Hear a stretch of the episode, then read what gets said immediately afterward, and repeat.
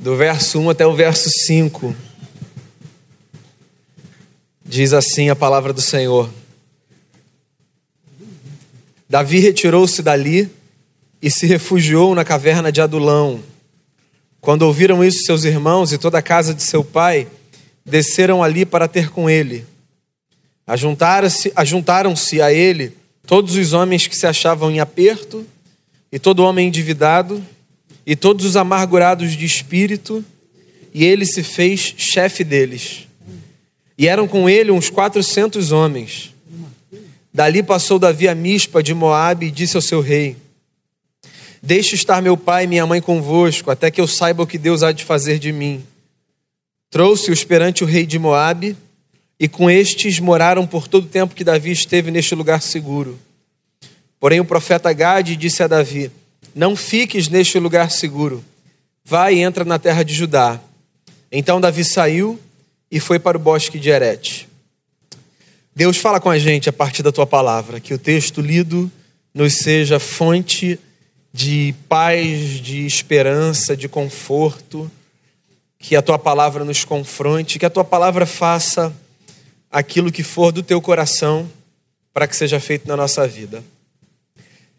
Com perdão dos nossos pecados, em nome de Jesus, amém. Todos nós, eu imagino, passamos por momentos de crise na nossa vida, certo? Todo mundo passa por um momento ou outro mais difícil ou menos difícil. E nessas horas mais difíceis ou menos difíceis, que a gente costuma identificar como horas de crise, se tem uma coisa que a gente gosta, é de receber uma palavra que venha trazer alguma espécie de norte ou de conforto para a fase que a gente atravessa. Quando você pensa em Davi, o grande rei de Israel, Quais imagens vêm à sua cabeça? É possível que você se lembre, por exemplo, de Davi como aquele que derrotou o gigante Golias, ou como aquele que certa feita venceu com a sua própria mão um urso ou um leão. Palavras dele. É possível que você se lembre de Davi como o homem segundo o coração de Deus. Ou que você se lembre de Davi como o autor intelectual de um homicídio orquestrado por causa da cobiça do seu coração, que viu uma mulher se banhando e que a desejou para si, que disse: Essa mulher será minha. Existem alguns episódios da vida de Davi que são mais marcantes do que outros. E esse texto que eu li registra um episódio da história de Davi que é menos marcante do que esses que facilmente nos vêm à mente. Mas eu acho que esse episódio que eu li é um episódio importante porque ele nos ajuda, de alguma forma, a lidarmos com as crises que, como eu disse a você, são inevitáveis na caminhada. Então, só para contextualizar, Davi foi um homem que passou por uma experiência talvez numa medida muito maior do que a nossa, pela qual todos nós passamos, em maior ou em menor grau, a experiência de nos sentirmos perseguidos por alguém. Eu acho que todo mundo já esteve nesse lugar de se sentir perseguido. Essa é uma experiência pela qual a gente passa desde a infância. Quando a gente vê um grupo de meninos ou de meninas que vem atrás da gente não para estabelecer um laço de amizade, mas para provocar, para fazer uma espécie de bullying para trazer problema, arrumar confusão. E a gente vai falar com o tio ou com a tia da escola e diz: Ó, oh, Fulano está me perseguindo. Isso acontece na vida adulta, em cenas mais sérias. Às vezes, quando o relacionamento acaba e alguém não aceita esse término e persegue o outro, a ponto, inclusive, às vezes, de tirar a vida daquele que disse: Eu não quero mais caminhar com você. Isso pode acontecer no trabalho, a perseguição de um chefe, de um colega. Isso pode acontecer em qualquer ambiente. Às vezes a gente é perseguido. Às vezes a gente se sente perseguido sem que de fato haja uma perseguição contra a gente. Mas essa é outra história. Davi foi um homem que sofreu uma perseguição de uma natureza que talvez seja mais profunda, como eu disse, do que qualquer perseguição que a gente possa sofrer. Porque Davi foi um jovem que, no meio da sua vida normal, de um homem que vivia nas montanhas, se viu ungido por um profeta para ser o novo rei de Israel. Saul era o rei de Israel, um homem bonito, alto, que se destacava entre os demais e que foi escolhido pelo povo como rei justamente pela sua beleza. Acontece que Saul, no seu reinado, não fez aquilo que era certo aos olhos do Senhor. E Deus então levanta um profeta chamado Samuel para escolher um novo rei para aquela nação. Davi é escolhido rei. E Davi passa a ser herói do povo, mas um problema para o Saul, que não é bobo nem nada e sabe que se um novo rei foi ungido, o seu reinado tem os dias contados. A vida de Davi, que era uma vida tranquila nas montanhas, como irmão mais moço de uma família de seis, passou então a ser um grande caos. Porque a ira de Saul, o rei, contra Davi foi crescendo numa medida que a partir de um determinado momento, Saul tinha dado ordens ao seu exército para que quem encontrasse Davi trouxesse a sua cabeça. Quando você é criança e é perseguido na escola, você conversa com a tia. Quando no trabalho você é perseguido, você tenta resolver. Na pior das hipóteses, você vai mudar de trabalho. Quando isso acontece no condomínio, no prédio que você mora, eu não sei, essas perseguições que a gente narra, a gente tem solução para elas, mas e quando quem persegue você é o rei da sua nação? Quando a sua foto está estampada em todos os jornais, e todo mundo sabe na nação inteira que o rei quer a sua cabeça. Todo mundo sabe significa, inclusive aquelas pessoas que querem fazer uma fita com o rei e dizer: Aqui, majestade, é isso que o senhor queria? Sou seu amigo, hein? Então o Davi, que era esse camarada com a vida pacata, se vê numa situação extremamente problemática, porque de herói do povo ele vai a fugitivo. E aí ele encontra uma solução. Ele vai morar numa caverna. Que só é a solução nas histórias de ficção, certo? Porque quem é que na vida real pensa, tá aí, acho que eu vou me mudar para uma caverna. Lugarzinho confortável Ninguém pensa uma coisa dessa. A caverna é a opção de Davi para que ele não tenha sua cabeça cortada. E mesmo tendo sido ungido rei de Israel, esse homem se vê num dos capítulos mais sombrios da sua existência, tendo que se esconder de tudo e de todos para preservar a sua vida. Sabe quando você está no fundo do poço? Quando você encontra a sua caverna para onde você vai, não numa espécie de turismo ecológico, mas numa espécie de fuga e sobrevivência? Qual é a última coisa que você quer? Que pessoas apareçam ali, certo? Porque essa história de, pode deixar, não vou falar para ninguém que eu te vi, é uma história que não vai para frente, né? Só vai até a segunda página. O povo começa a aparecer na caverna. O lugar do esconderijo, o lugar da sobrevivência o lugar do exílio, o lugar para onde a gente vai, às vezes, quando a gente não quer se encontrar com ninguém, quando a gente quer o silêncio, quando a gente quer a solitude, quando a gente precisa fazer revisão de vida. Aparecem 400 homens na caverna.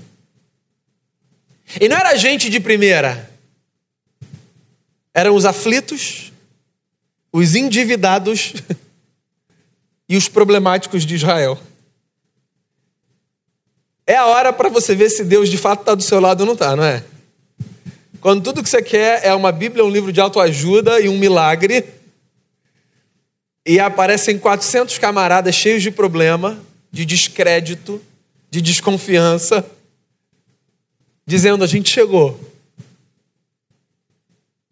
E aí, o texto não fala, mas se você continuar lendo a história, que o profeta narra, você vai descobrir que esse tempo da caverna, por sinal chamada caverna de Adulão, cujo significado é justiça do povo, que parece fazer contraste à injustiça do rei, que queria a cabeça de um homem inocente. Esse episódio da caverna se revela como um dos episódios mais importantes da história de Davi.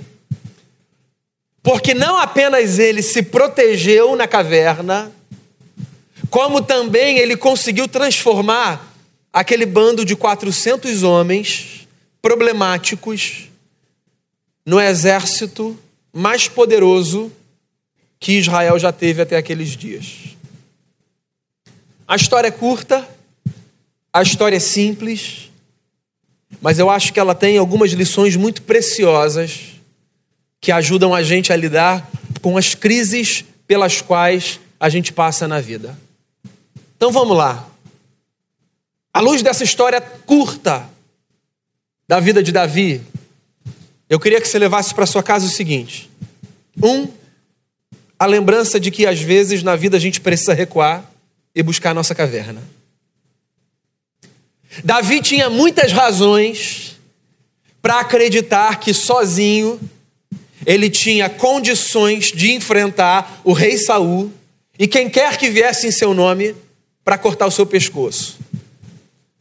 Davi já tinha lutado contra um gigante que amedrontou por muito tempo o exército de Israel, um filisteu chamado Golias. Davi já tinha matado para proteger o rebanho do seu pai um leão e um urso, palavras dele. Davi já tinha sido ungido rei. A graça de Deus estava sobre si. Mas Davi foi de uma sabedoria, porque ele se deu conta de que os seus triunfos pregressos não o transformaram num super-homem. Você percebe? Às vezes na vida, a gente vacila, porque a gente não tem a sensibilidade de perceber que dois passos atrás, em alguns momentos, são mais importantes do que uma corrida para frente. Às vezes a gente precisa recuar, desacelerar, parar, entrar na caverna, nesse lugar onde a gente não é visto, nesse lugar onde a gente está fora do holofote, nesse lugar onde a gente não tem a pressão de ter voz, de ter que falar sobre de ter que dar uma opinião, de ter que tomar uma decisão. A vida é feita de muitos momentos. E nem todos os momentos da vida são momentos para que nós nos apresentemos ao mundo. Nós precisamos encontrar as horas no curso da nossa existência que nós somos capazes de olhar para a caverna e, ao invés de fugirmos dela, corrermos para ela. A gente vive num tempo muito difícil para isso, e vou dizer a você o porquê. Como nós vivemos nessa era de redes sociais, o que significa que nós todos temos um espaço público para expressarmos a nossa voz, nós acabamos acreditando que nós precisamos estar o tempo todo na vitrine, falando sobre tudo, dando opinião sobre tudo, nos envolvendo em tudo.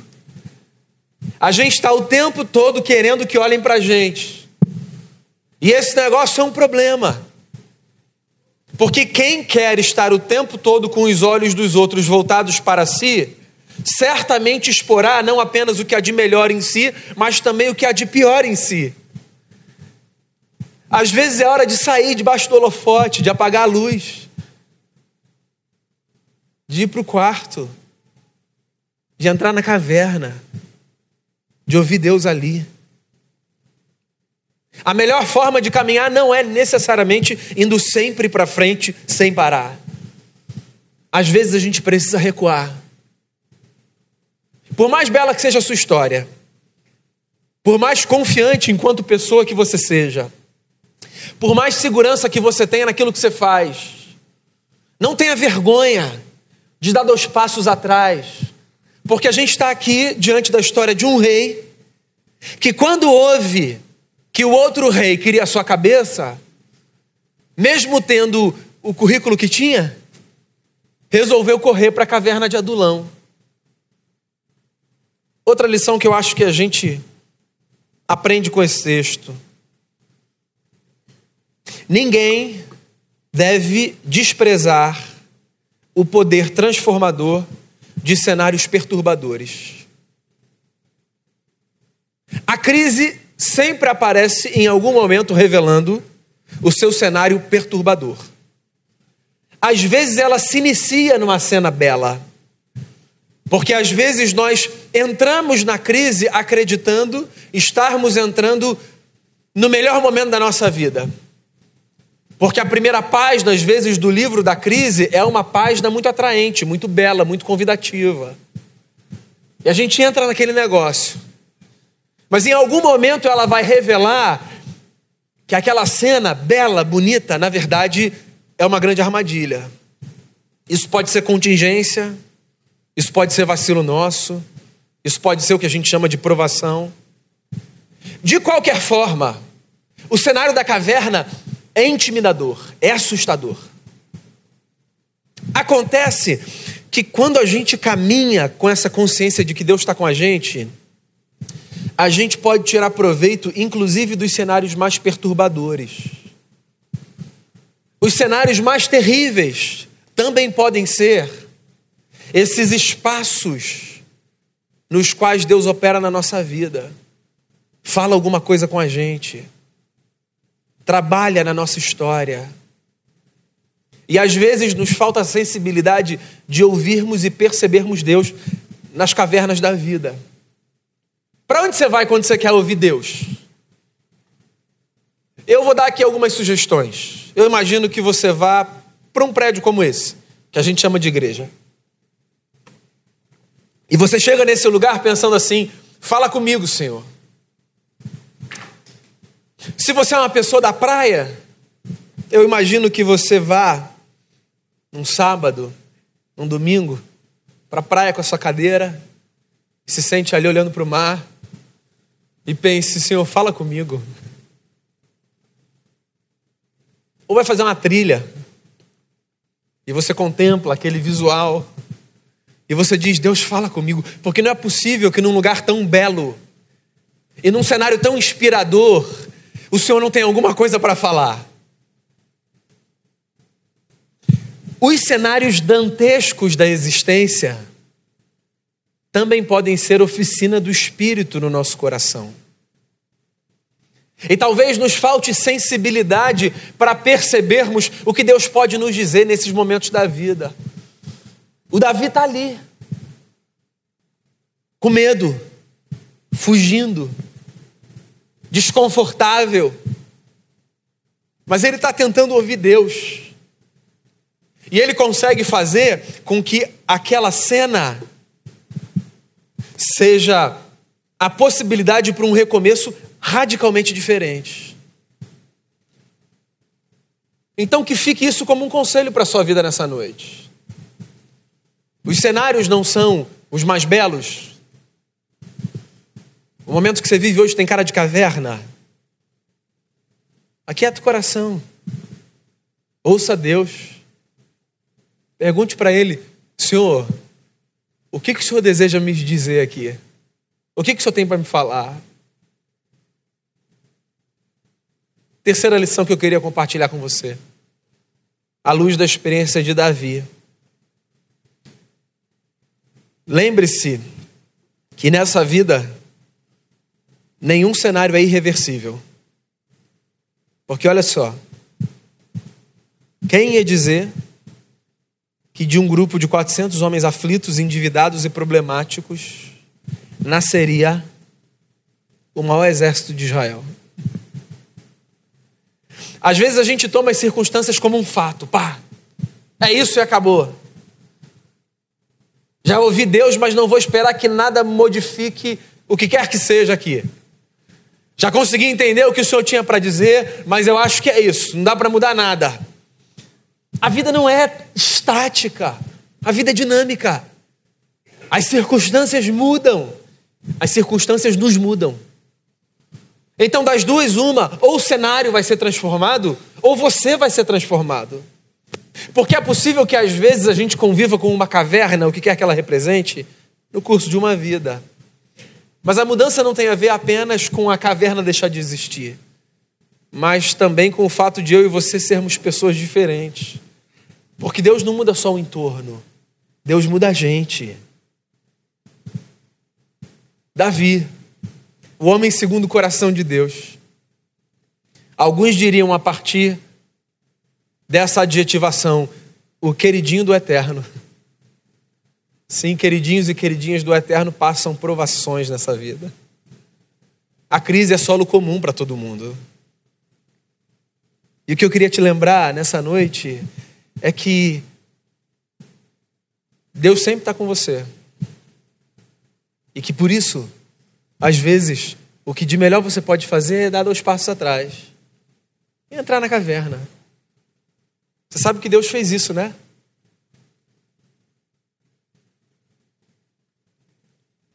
O filho se esvaziou.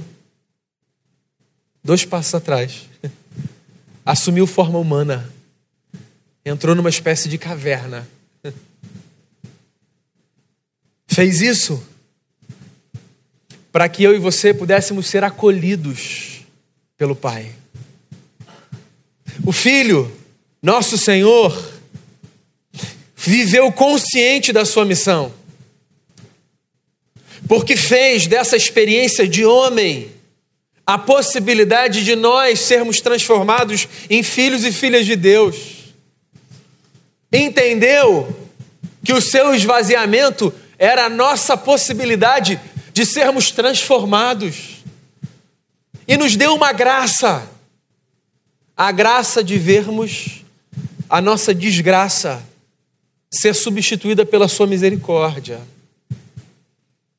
Isso é tudo que eu tenho para dizer para você nessa noite. Que Deus está do seu lado, que a caverna às vezes é o nosso lugar, que nela a gente pode ouvir Deus e que nenhuma circunstância é irreversível. E eu quero convidar você para oração nesse momento. Mas instigando você a pensar na sua caverna. Uma pela qual você já passou ou uma onde hoje você se encontra. O que é que você vê ali dentro? A caverna de Jesus se chamava deserto. Sobre ela, Mateus e Marcos escreveram. Marcos disse o seguinte: O Espírito de Deus levou o filho até ali. As feras estavam com ele, mas os anjos o serviam. Na caverna, fera, mas os anjos do eterno estão ao nosso redor. O que que você vê na caverna? Ouça Deus. Abra o coração para ser transformado. E saiba, você vai sair dali diferente. Vamos fazer uma oração? Feche seus olhos. Pense pelo que você pode orar. O que é que você quer colocar diante do Senhor nessa noite em oração? Pode ser você, pode ser um familiar seu, pode ser a sua casa, pode ser o seu ambiente de trabalho.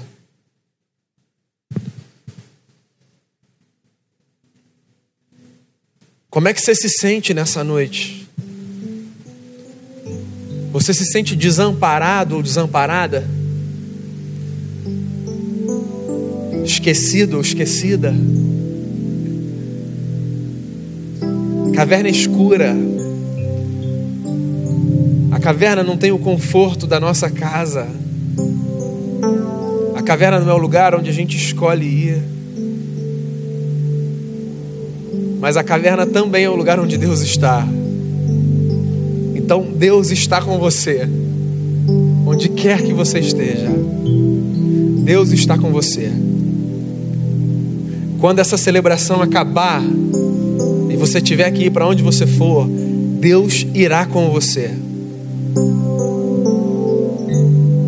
E nessa semana a gente vai escutar Deus de uma forma que antes a gente não escutava. Porque pelo menos no que depender da gente, a gente vai pedir para Deus dar ao nosso coração uma sensibilidade que a gente precisa, para a gente escutar a voz dele, acalmando a nossa alma, dando força, fé, coragem. É possível que apareça na sua caverna gente para quem você olha e diga: Sério, Senhor, nessa hora era o que eu menos precisava. Ouça a Deus, inclusive nesses momentos. Transforme isso daí no exército. Faça com que aquilo contribua para a sua transformação. Porque ou as circunstâncias vão ser transformadas, ou você vai ser transformado. Se as circunstâncias forem transformadas, maravilhoso, glória a Deus. Se você for transformado, nada poderia ser melhor, porque viver com Deus significa ter a graça de ser todos os dias transformado por Jesus, o nosso Senhor. Se você quiser uma palavra de oração e quiser sair do seu lugar e vir aqui para a gente orar como família de fé, eu vou ter o prazer de orar com você e por você. Fique muito à vontade. Nada além da lembrança de que a gente é uma família. É isso, a gente é uma família. Se você sair daqui nessa noite, se lembrando que você tem um Deus que é o seu Pai e que você tem uma família, então a sua vinda aqui valeu.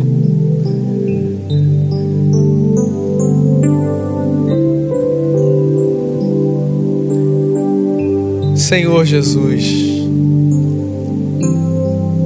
o Deus que tomou forma, o Deus que se esvaziou, Deus que deu dois passos atrás, assumiu figura humana,